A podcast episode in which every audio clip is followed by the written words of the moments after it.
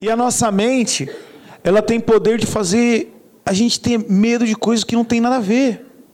A gente às vezes. Ah, tem medo. Quem tem medo de elevador aqui? Tem gente que tem medo de elevador. Tem lógica. Tem medo de elevador, gente? Não tem, mas tem gente que tem. Respeito seu medo. Eu tenho medo do elevador do Hope Harry, aquele lá que. Aqueles lá, meu querido. A gente estava no retiro de adolescentes, o pessoal falou: te dou 50 reais para você ir no, na tirolesa. Falei, se fosse 50 reais de cada um, eu vou. Chego do outro lado desmaiado e rico, né? Mas por 50 mangas, esquece, não tem a mínima condição. Eu fui num parque aquático é com as meninas, eu, a Maria a Marcela, a Aninha, meu pai e minha mãe. Chegamos lá, tinha aquele tobogã que tu fica no tapete assim e vai, né? A Marcela foi sozinha, voltou me encorajando. Falei, é mó tranquilo, vai lá. Eu fui, Lua. Misericórdia. Quando eu saí vivo, para mim já foi glória a Deus, né? Saí vivo, já fiquei felizão, revi minhas filhas, minha esposa.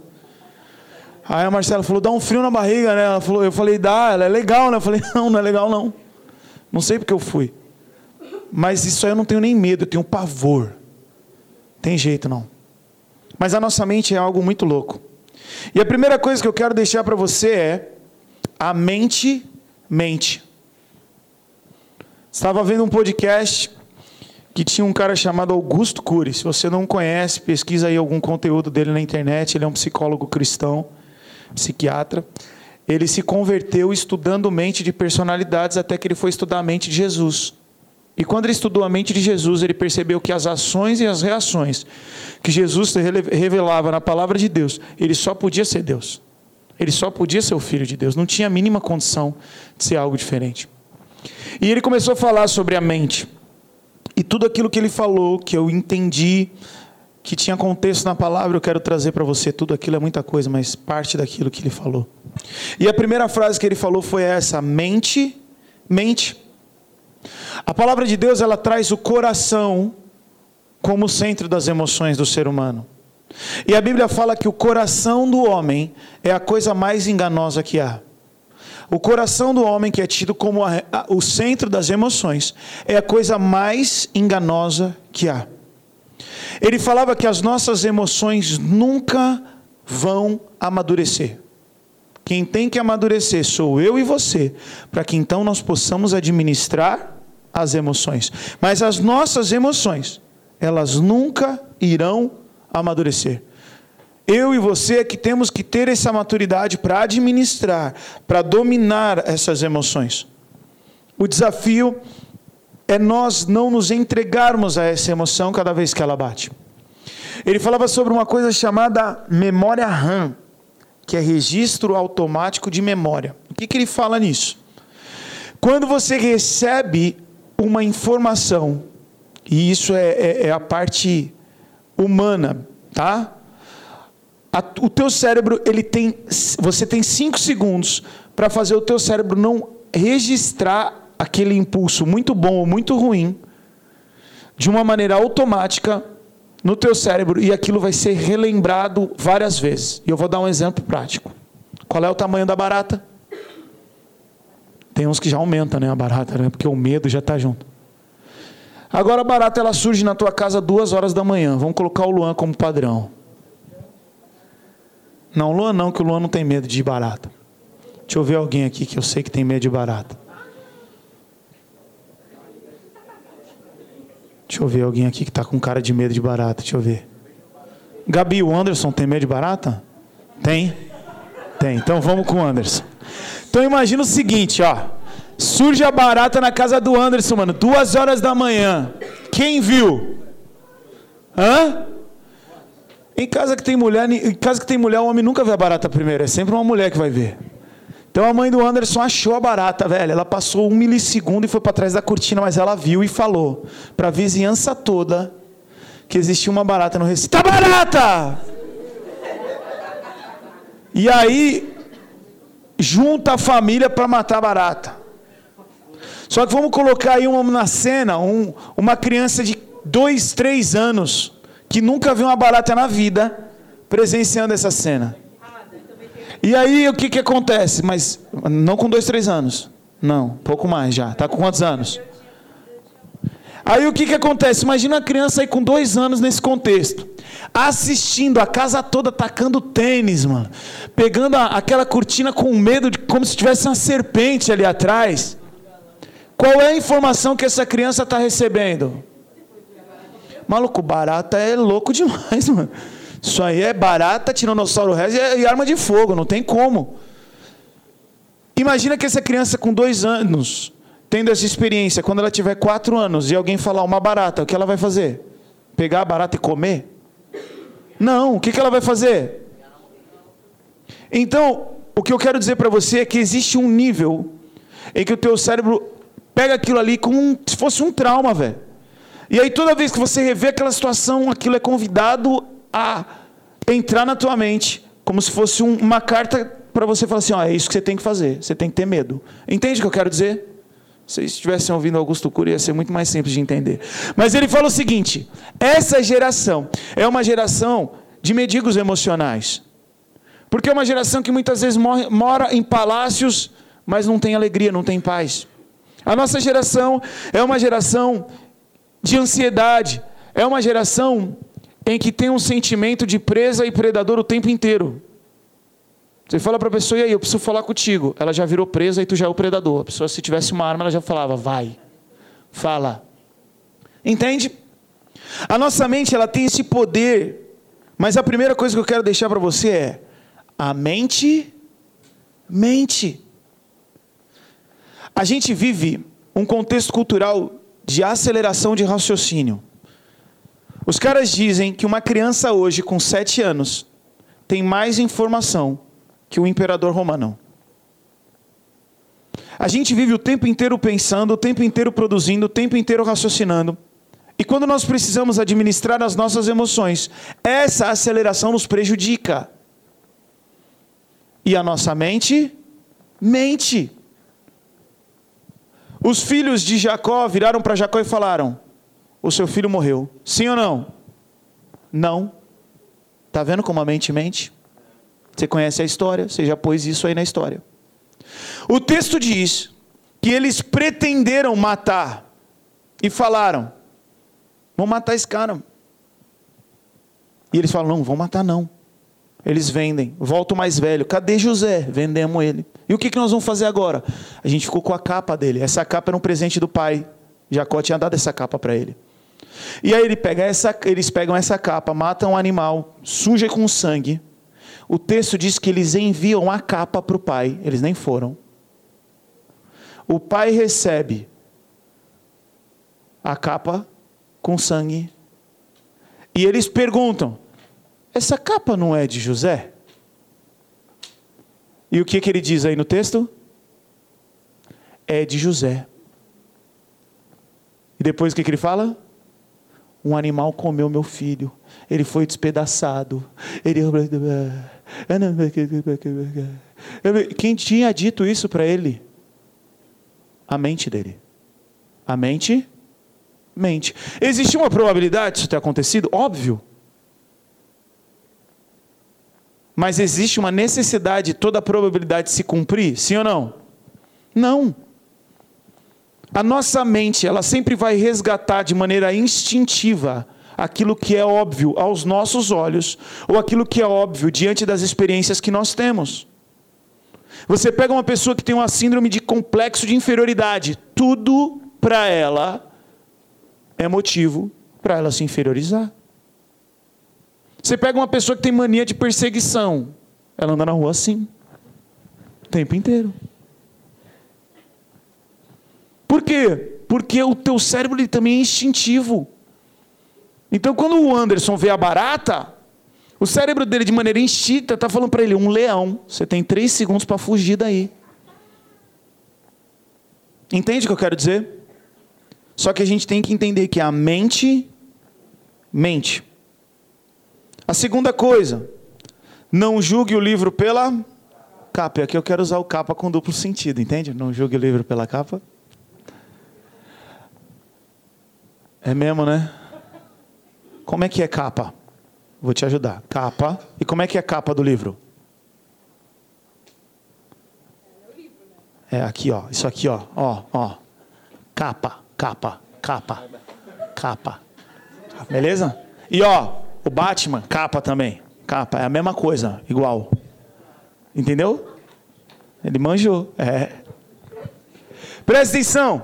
Não julgue o livro pela capa. O livro pode ser, a capa pode ser da hora. E o livro pode ser ruim. E o livro mais lindo do planeta e mais lido do planeta, ele tem uma capa preta. Na forma raiz, né? Que é a Bíblia. Hoje tem um monte de capa diferente, mas na raiz, capa preta. O que eu quero fazer você pensar é: cuidado com aquilo que é óbvio. A gente precisa desconfiar das mensagens que chegam para a gente. Entende? A gente precisa entender que o nosso cérebro ele é como é que eu posso dizer? Ele é muito simplório, velho. E ele vai falar para a gente: deu ruim. E por que deu ruim? Pode dar bom. Vocês estão, entendendo a doideira? A gente não pode pegar a circunstância e determinar que aquela circunstância é, é, é, vai, vai acontecer. Senão a gente fica simplista, ignorante, e isso vai nos levar para uma incredulidade. Alguém da sua família vira, ó, eu fui diagnosticado com câncer, aí o cara já começa, é maligno, metástase, vai morrer em seis meses. Por que comigo? E eu, cara, eu, eu, eu sempre tento ver o copo meio cheio. Sempre vou, vou para o outro lado. Por quê? Porque em mim há uma expectativa de fé. E o tempo inteiro eu fico tentando achar um negócio, um escape. Eu fico conjecturando uma saída boa. Eu fico tentando. Então eu me imagino ali, Sadraque, Mesaque e Abdinego. Se tocar e todo mundo se prostrar, vai para a fornalha. Eu já ia pensar, eu, não está na Bíblia isso. Eu vou ficar em pé, os caras não vão nem ver, não. Eu vou ficar firmão diante de Deus, não vai dar problema para mim, não, porque Deus é Deus. Ninguém vai conseguir se prostrar, todo mundo vai fazer assim vai ficar em pé. Ó. Deus não vai deixar ninguém dobrar, não. Eu já ia ficar pensando na parte doideira. E aí o que, que aconteceu? Todo mundo prostrou, ficou de pé, os caras caguetaram ele, traz os homens. Eu já ia pensar, Deus vai me deixar invisível. Agora eu vou lá, ninguém está me vendo. Ninguém está me vendo, não. Cara, você está me vendo então, ele está me vendo. E o tempo inteiro é entender que Deus ia me dar um escape, cara. E no final caíram na fornalha, dançaram, queimou só a cordinha. Eles saíram de boa. Mas você entende o que eu quero dizer? Cuidado com aquilo que é óbvio. Porque o óbvio não é o mar abrir, o óbvio não é o pão multiplicar, o óbvio não é o martelo flutuar. Só que o nosso Deus é um Deus que faz milagres. Não estou falando também para você viver no mundo de Nárnia, né? O tempo inteiro a sua mãe vai comer, não vou comer. Por quê? Porque comer é óbvio. Né? Apesar de que eu não preciso te motivar a comer, porque vocês trabalham bem nesse quesito aí na adolescência. Mas cuidado, cara, não julgue o livro pela capa. Certa vez uma, um casal veio me falar: ah, ele foi diagnosticado com câncer e tal. E o que Deus colocou no meu coração é: é só um manto sujo de sangue. É só um manto sujo de sangue. Mas a tua mente não quer te falar isso. Aí eu ia pregar isso hoje, quatro horas da tarde, toco o meu telefone no WhatsApp, plim, coordenadora do colégio que eu trabalho, que a Maria estuda. E aí a coordenadora com uma voz doce falando: Então, Adam, sabe o que aconteceu? Aí tu já pensa como? Invadir o colégio, aqueles loucos dos Estados Unidos. Aí tu já começa. Aí então, a Maria, ela estava lá no intervalo, e aí estava todo mundo sentado. Eu já pensei, sentado no último andar do brinquedo caiu. Sentado, conversando, e aí ela vomitou. A minha vontade era falar: começa pelo fim, filha. Maria vomitou, então, ela estava sentada. Ela não é? Mas não, ela deu a volta no planeta todinho para falar que ela tinha vomitado. Aí eu falei: olha eu aqui já pensando um monte de coisa. Porque ninguém liga para falar, ó, sua filha arrebentou na atividade aqui, ó, parabéns, era só para deixar claro isso. Então eu pensei, deu ruim, quebrou alguma coisa, arrancou um dente, o que, que aconteceu? Aí eu até falei para a coordenadora, é a primeira vez que eu sou ouvinte, que geralmente eu sou o que manda mensagem, né? Ó, seu filho estava aqui brincando de pegar-pega na educação física, rachou a testa, mas não aconteceu nada não. A testa dele era forte, só sete pontos resolve. Geralmente eu sou que envia mensagem. Percebe? Como é difícil entender que é um manto sujo de sangue. Aí você fala, mas ah, você está pregando do final. Meu querido, você é mais que vencedor em Cristo Jesus. Você pode todas essas coisas naquele que te fortalece. Nosso Deus é um Deus que faz milagres. Olha, mas se o Senhor pode, o Senhor pode. Se o Senhor pode, Jesus respondeu, se eu posso. Se creres, verás a glória de Deus.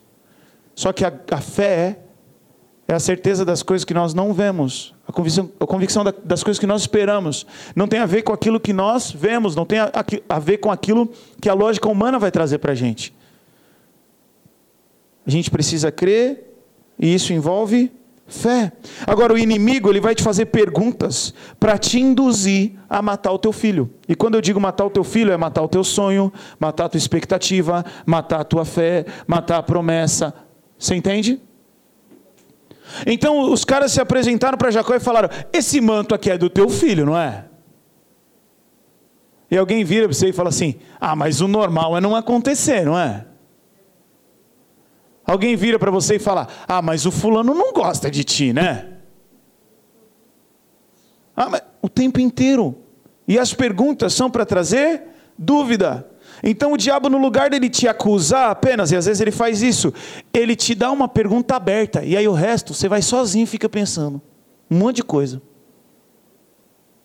Às vezes o cara te mandou um emoji errado no WhatsApp. Era para mandar um sorriso, ele mandou cara de bravo. Tu já perde o dia. Meu Deus do céu. E ele deletou depois. Deletou, falso. Não consegue sustentar o que fala.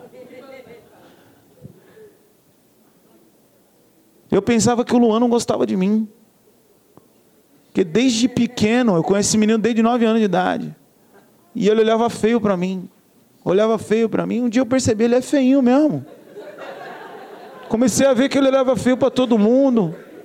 Eu falei: olha só, a mente da gente mente para a gente e quer colocar a gente conjecturando aquilo que vai destruir a nossa fé. Você está comigo, amém? amém? Era só um manto sujo de sangue. Por isso, eu e você, talvez isso seja o centro da resenha de hoje, gente. Nós precisamos pensar no que estamos pensando. Vira para quem está do seu lado com cara de psicólogo gospel e fala assim para ele: pensa no que você está pensando. Mas pensa direito. Pensa no que você está pensando. Vitinho, pensa o que você está pensando, Vitinho. É que ele estava dormindo ali, eu só dei uma despertada nele. Presta atenção. Eu falei para vocês, tudo aquilo que eu peguei da fala do cara que concorda com a palavra. Então abra a palavra de Deus aí, em Filipenses capítulo 4, versículo 8. Olha o que Filipenses 4, 8 vai falar.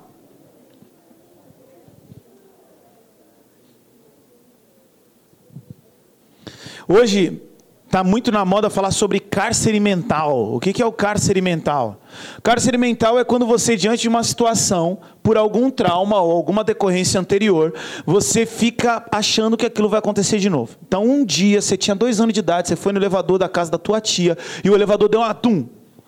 Pronto. Toda vez que tu entra no elevador, tu faz assim, ó. Parece uma aranha para subir no elevador. Por quê?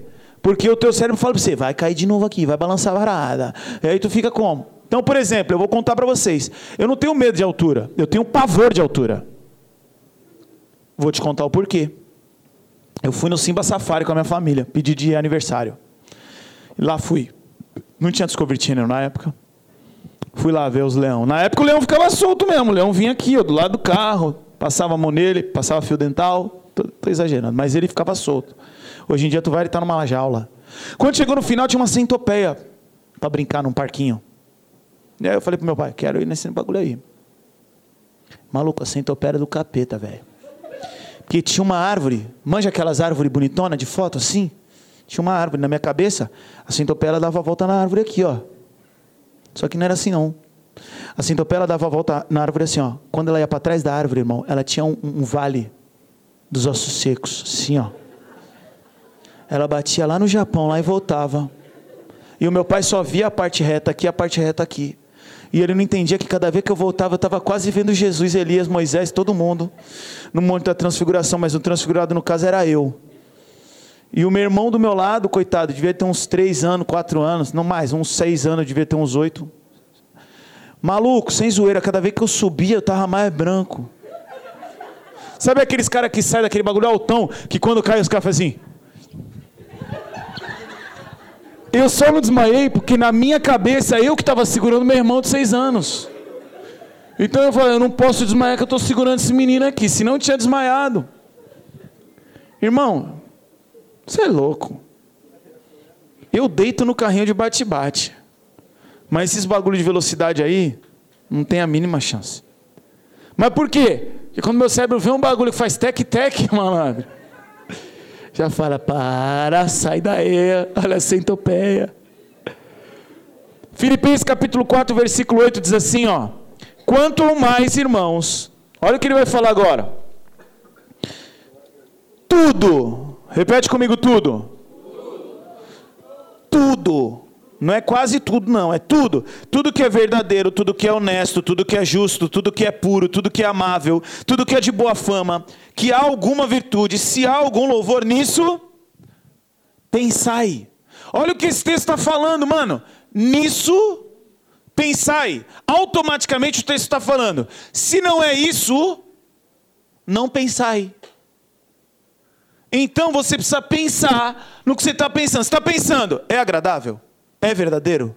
É louvável? Traz glória para Deus? Então pensa. Ah, não. Então dispensa. Dispensa. Para de pensar nisso. E como é que faz? Oxe, troca o canal. Você não troca de canal na tua televisão? Não quero mais isso não. Troca. É assim ou não é assim? E você precisa trocar de canal. Só que qual que é a parada que o Augusto Cury falou que eu achei interessante? Você tem cinco segundos esses cinco segundos vai servir para você rebater essa verdade. Vamos ter contextualizar. A mulher de Jó vira para Jó e fala assim: Você está nessa condição, e você ainda quer ficar com o teu Deus? E ela fala o quê? Amaldiçoa o teu Deus e. E como é que ele responde? Cinco segundos. Tu é louca? Ele pegou aquela mentira que foi lançada sobre ela, sobre ele, e falou assim: Você fala como uma louca amaldiçoa teu Deus e morre. O que, que é isso? Só que você precisa fazer isso com você mesmo. Ah, isso é loucura, isso não é Bíblia. Então eu vou falar para você. O salmista vira. E na minha versão ele olha no espelho, isso não está na Bíblia, eu estou brincando aqui. E fala assim: para mim mesmo.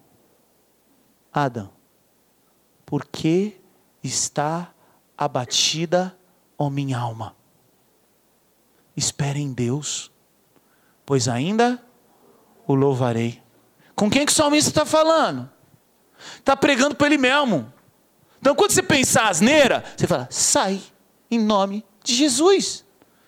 Quando você tiver, ninguém me ama, ninguém me quer, você muda de canal. Te louvarei, não importa, troca de canal.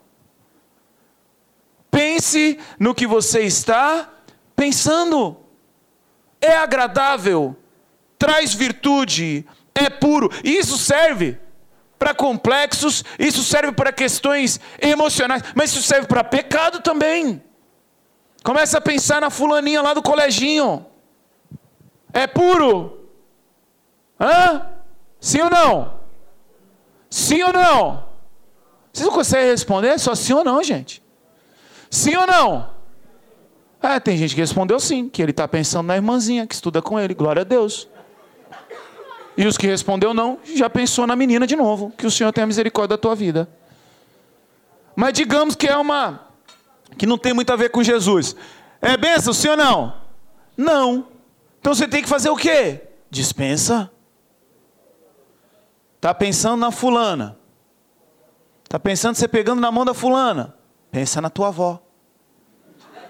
Acabou. Acabou. Hã? Teu cérebro vai falar assim: imagina você ficando com a fulaninha. Aí tu fala: imagina minha avó de meia, de madrugada, com remela no olho. Isso, ela tropeçou e caiu em cima do balde. Hã? Acabou ou não acabou o problema? Nisso, pensai.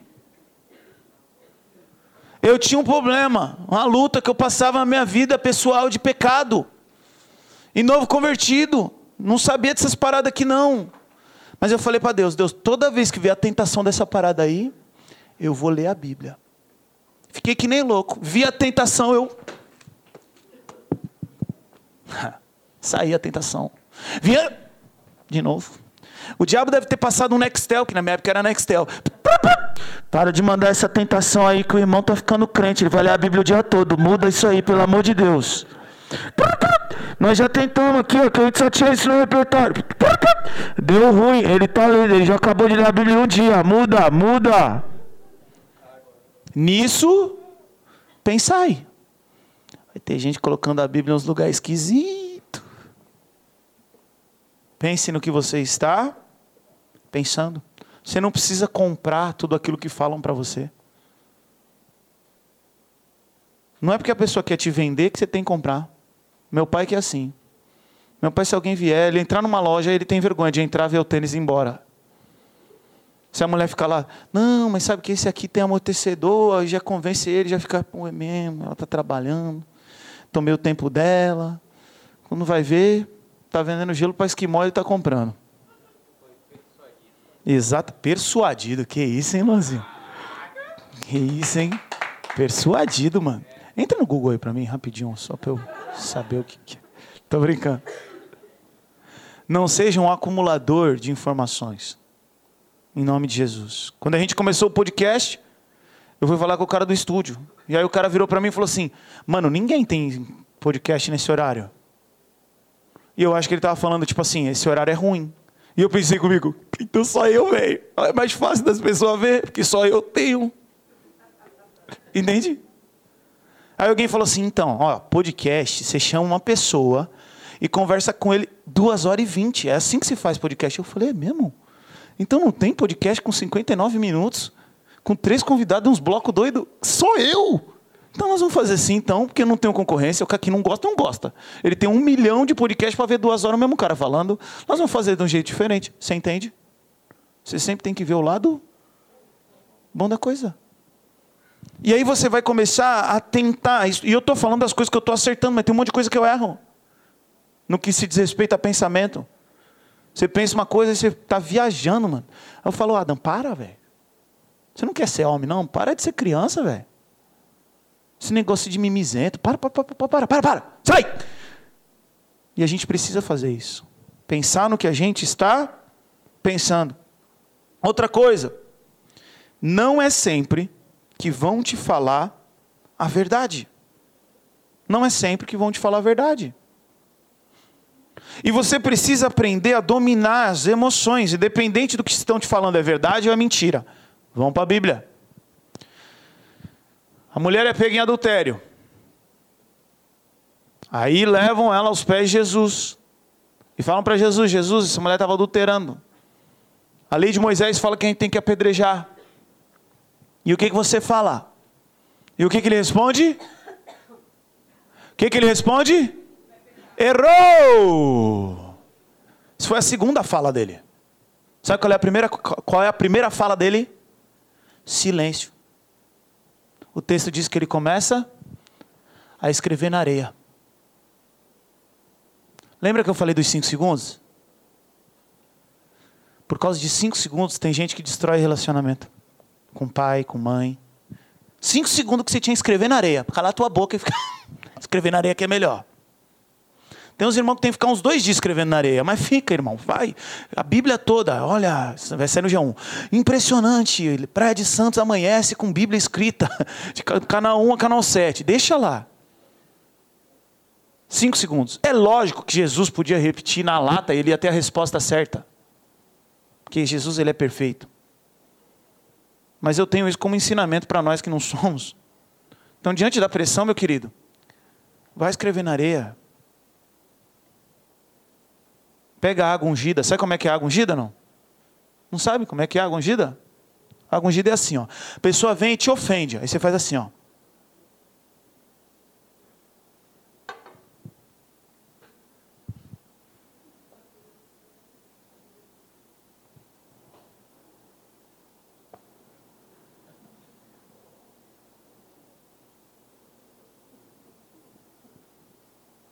Aí quando ela for, quando ela for embora, aí você engole. Pronto, água ungida.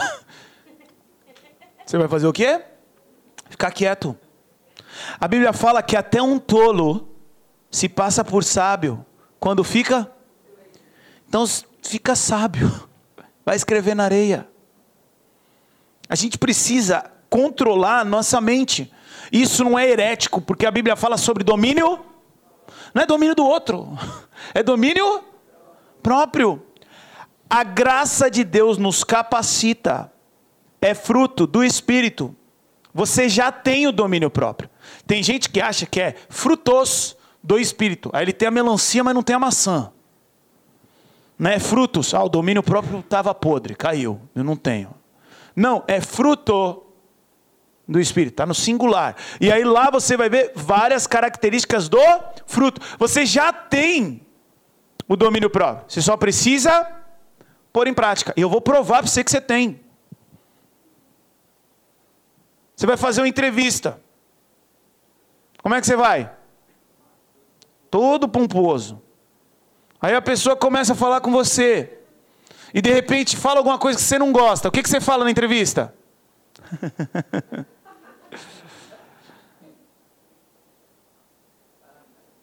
Por quê?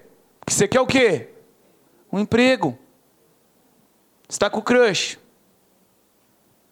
Crush falou. Alguma coisa que você não gostou. O que, que você faz? Por quê? Porque você quer o crush, vai orar. Você entende? A sua mãe falou um negócio. A tua irmã falou um negócio para tu. O que, que tu faz? O que, que tu vai falar para ela? Não vai falar nada, tu já está com o microfone já. Afogou ela no box. A mesma pessoa tem domínio próprio, tem ou não tem? A pessoa chega na igreja, a paz do Senhor, irmão. Aleluia. Glória a Deus. Que bom que você veio. Chega em casa, mano, parece uma metralhadora de Hadouken, velho. Ah, mas eu não tenho domínio próprio. Eu me lembro de uma vez que a gente estava jogando bola e a gente, antes de começar o futebol, o tio Beto chegou e falou assim: galera, a gente sempre orava antes do jogo para espantar os demônios todos. Aí ele falou: ó, gente, hoje o pastor Natalino vai passar aqui. O nego até arrumou o meião. Jeitou a roupa, aleluia, glória a Deus, que o pastor vai passar aqui. E aí depois o tio Beto falou assim: cara, é brincadeira, o pastor não vai passar aqui não. Mas eu fico triste porque quando eu falei que o pastor ia passar aqui, talvez tenha gerado mais temor no teu coração do que você saber que Deus já está aqui todo dia. Tem domínio próprio ou não tem domínio próprio? Sai daqui! Não sei o quê! Oi, pastor, a paz. Aleluia. Então você tem domínio próprio. Porque quando alguém põe um trabuco na tua cabeça e fala é um assalto, você fala, sai daqui, ó.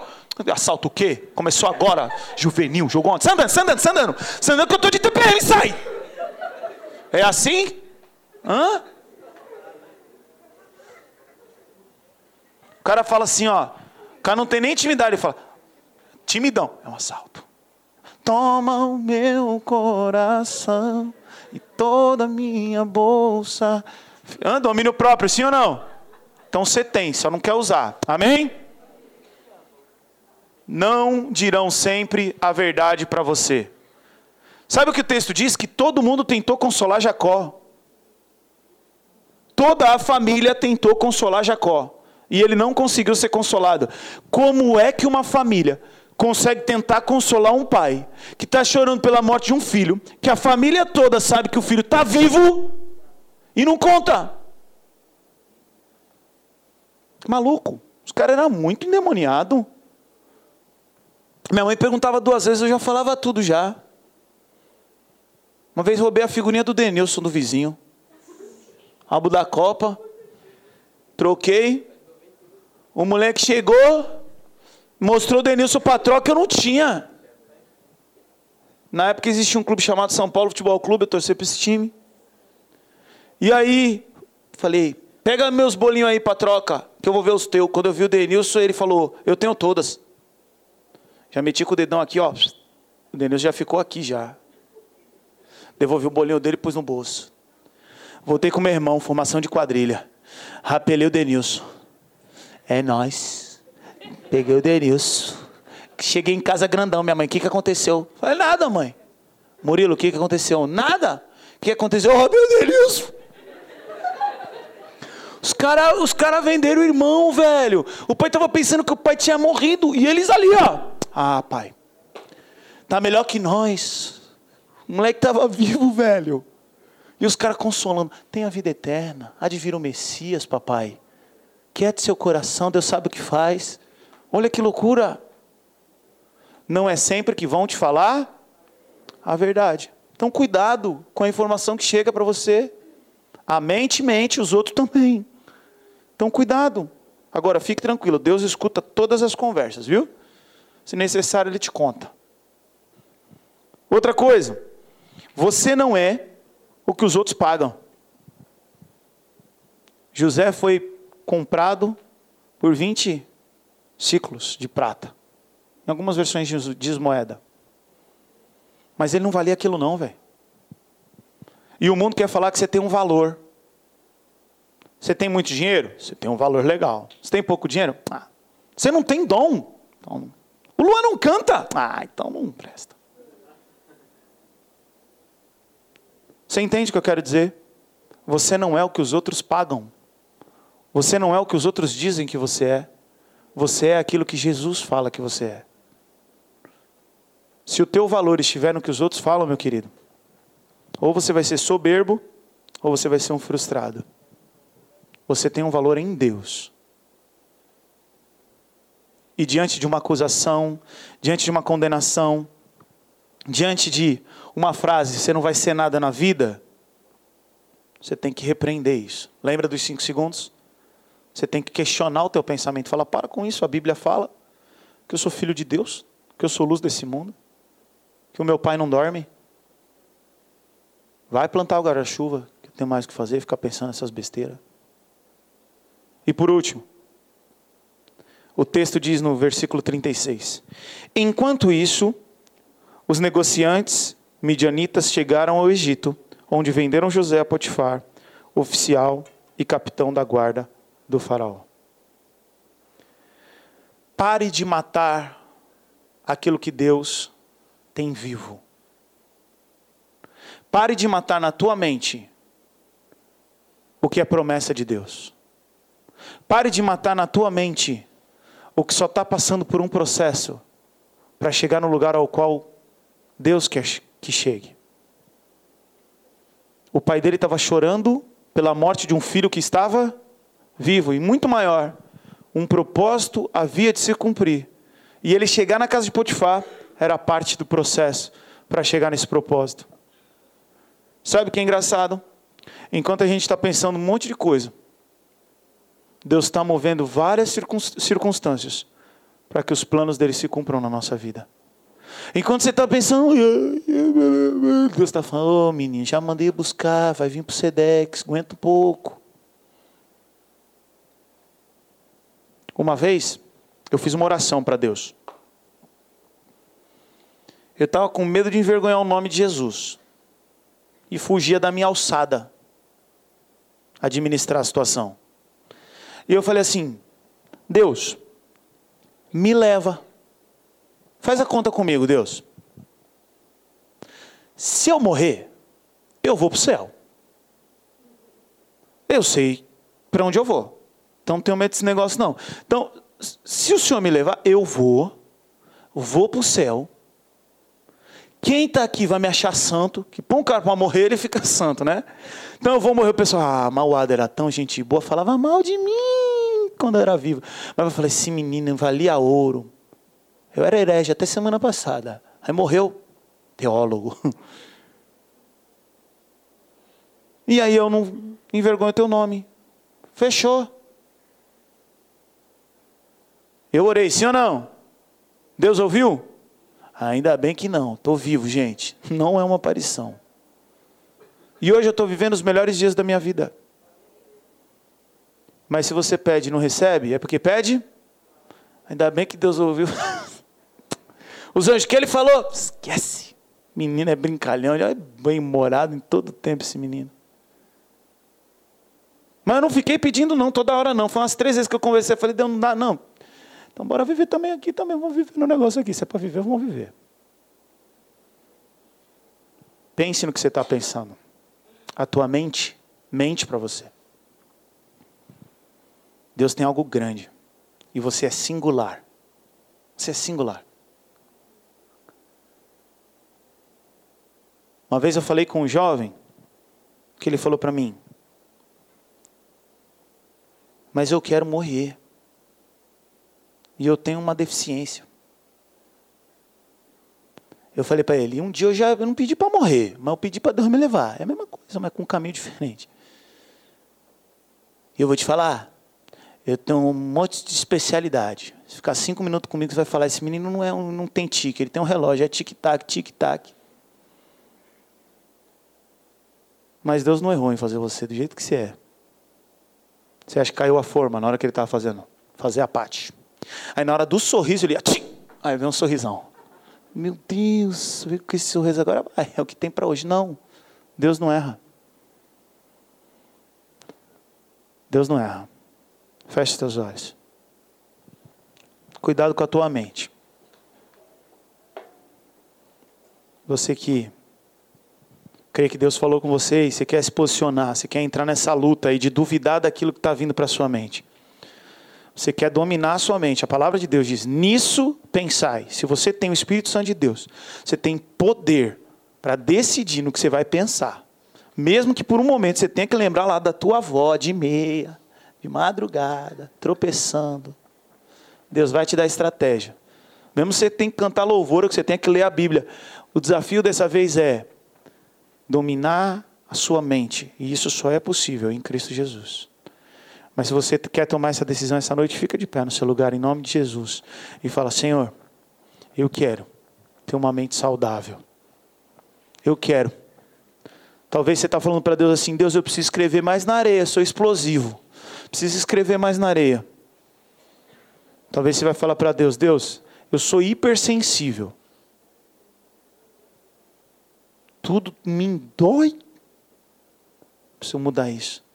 Eu não, eu sou tipo preso e predador, mano. O maluco olha para mim, eu já fico já armadão. Agora eu vou dar ali. Senhor, nós queremos nessa noite entregar a nossa mente para Ti, Senhor.